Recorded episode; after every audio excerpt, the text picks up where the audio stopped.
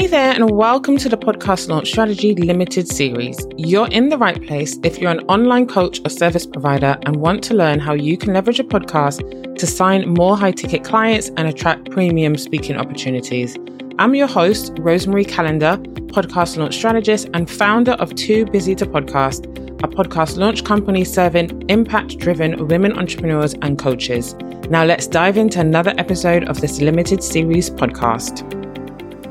In the last episode, I talked about how important solo episodes are for your podcast in order to build a deeper connection with your audience, showcase your expertise and authority, and how a lot of business owners are often resistant to doing solo episodes for lots of different reasons, but primarily because they're worried about running out of things to say.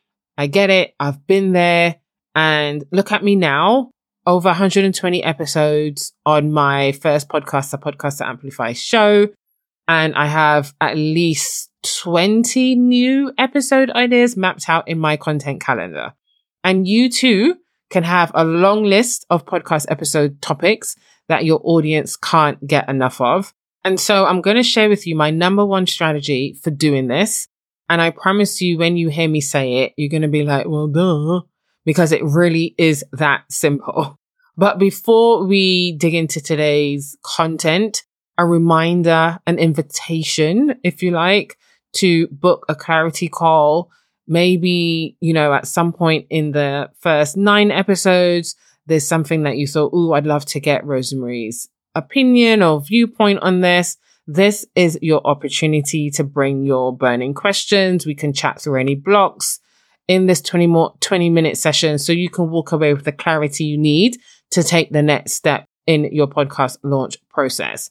So grab the link in the show notes to book your call today. Okay.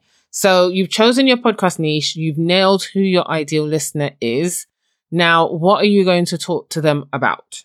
It's really easy and it's really common for business owners to sit down and try and figure this out, like, you know, scratching their head, like, what should I talk about my show today? But remember what I said before. Your podcast isn't for you. It's for your ideal listener slash ideal client, right?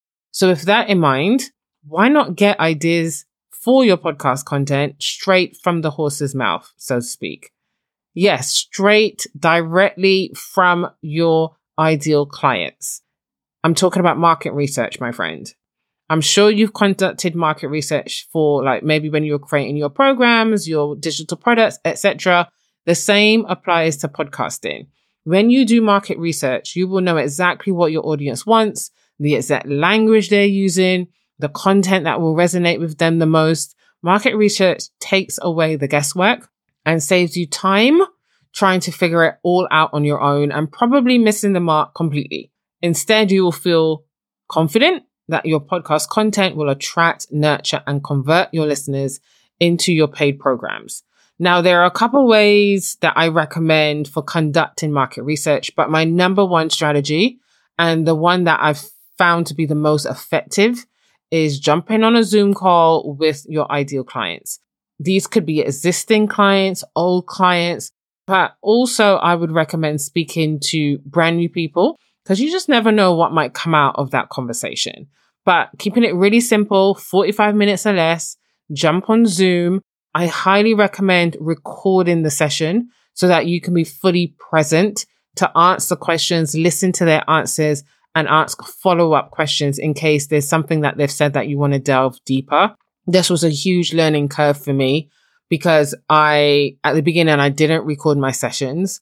And then I used to kick myself after because number one, I was writing so fast that I oftentimes couldn't read my own writing, like after the call. But then secondly, as I am going through my notes, uh, a follow up question will pop up. But because the call is now finished. And then I, you know, I, I was mindful of their time. So I didn't feel comfortable reaching back out to answer that follow up question or questions. And so that's been a missed opportunity. And so I can't remember who, maybe it was a coach. I can't remember who told me. But since recording the sessions, it's been a lot easier because I can be fully present and I can think of those follow up questions in that moment on the call. And I can revert back to the transcript of the call at any time. So, you know, just make sure you let them know, get their permission to record the call and press upon them like what you'll be using the recording for so that they feel comfortable. Like you're not going to go and blast it on your Facebook, in your Facebook group or on Instagram. It really is just for the purposes of, you know, creating your podcast content or your offers or whatever it might be. You can also post your questions in Facebook groups where your ideal client hangs out or, you know, your email list or Instagram. But I've found the call to be the most effective. Um, we want to make sure it's a brief call. Like I said, 45 minutes or less. Be prepared. So have your three to five questions right, like laid out in front of you that you want to ask. Remember, you have that extra time for any follow up questions as well. But if you haven't done market research before, if you haven't done it in a while, this strategy is so easy and such a powerful way that you can make your audience feel seen, heard, and understood, which is the key to converting podcast listeners into paying clients.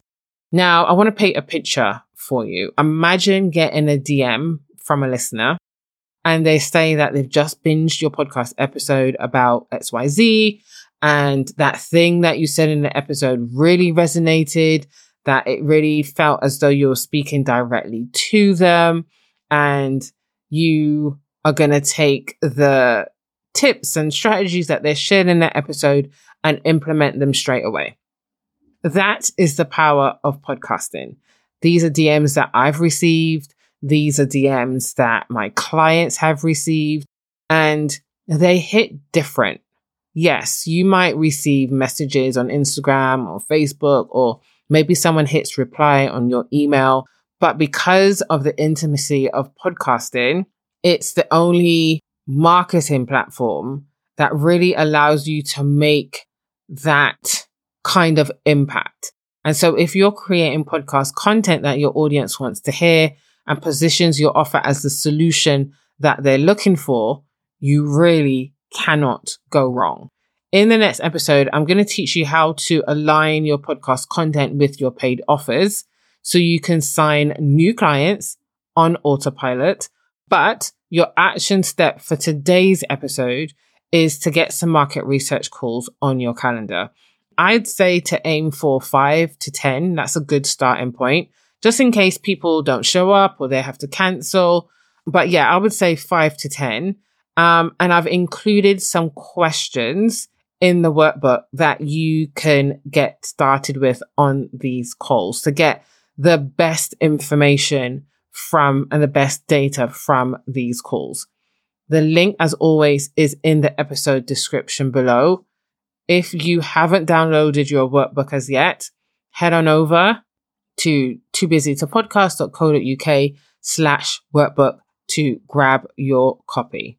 And as always, the invitation still stands. If there's anything that you want to chat through, I have a 20 minute clarity call where we can chat through what it is that's coming up for you so that you can take the next steps with clarity and confidence. If you have any questions, as always, you can reach out to me at info at too busy to podcast.co.uk or send me a DM on Instagram at too busy to podcast. I'll see you in the next episode. I hope you enjoyed this episode of the Podcast Launch Strategy Limited series. Before you go, can I ask you a cheeky favor?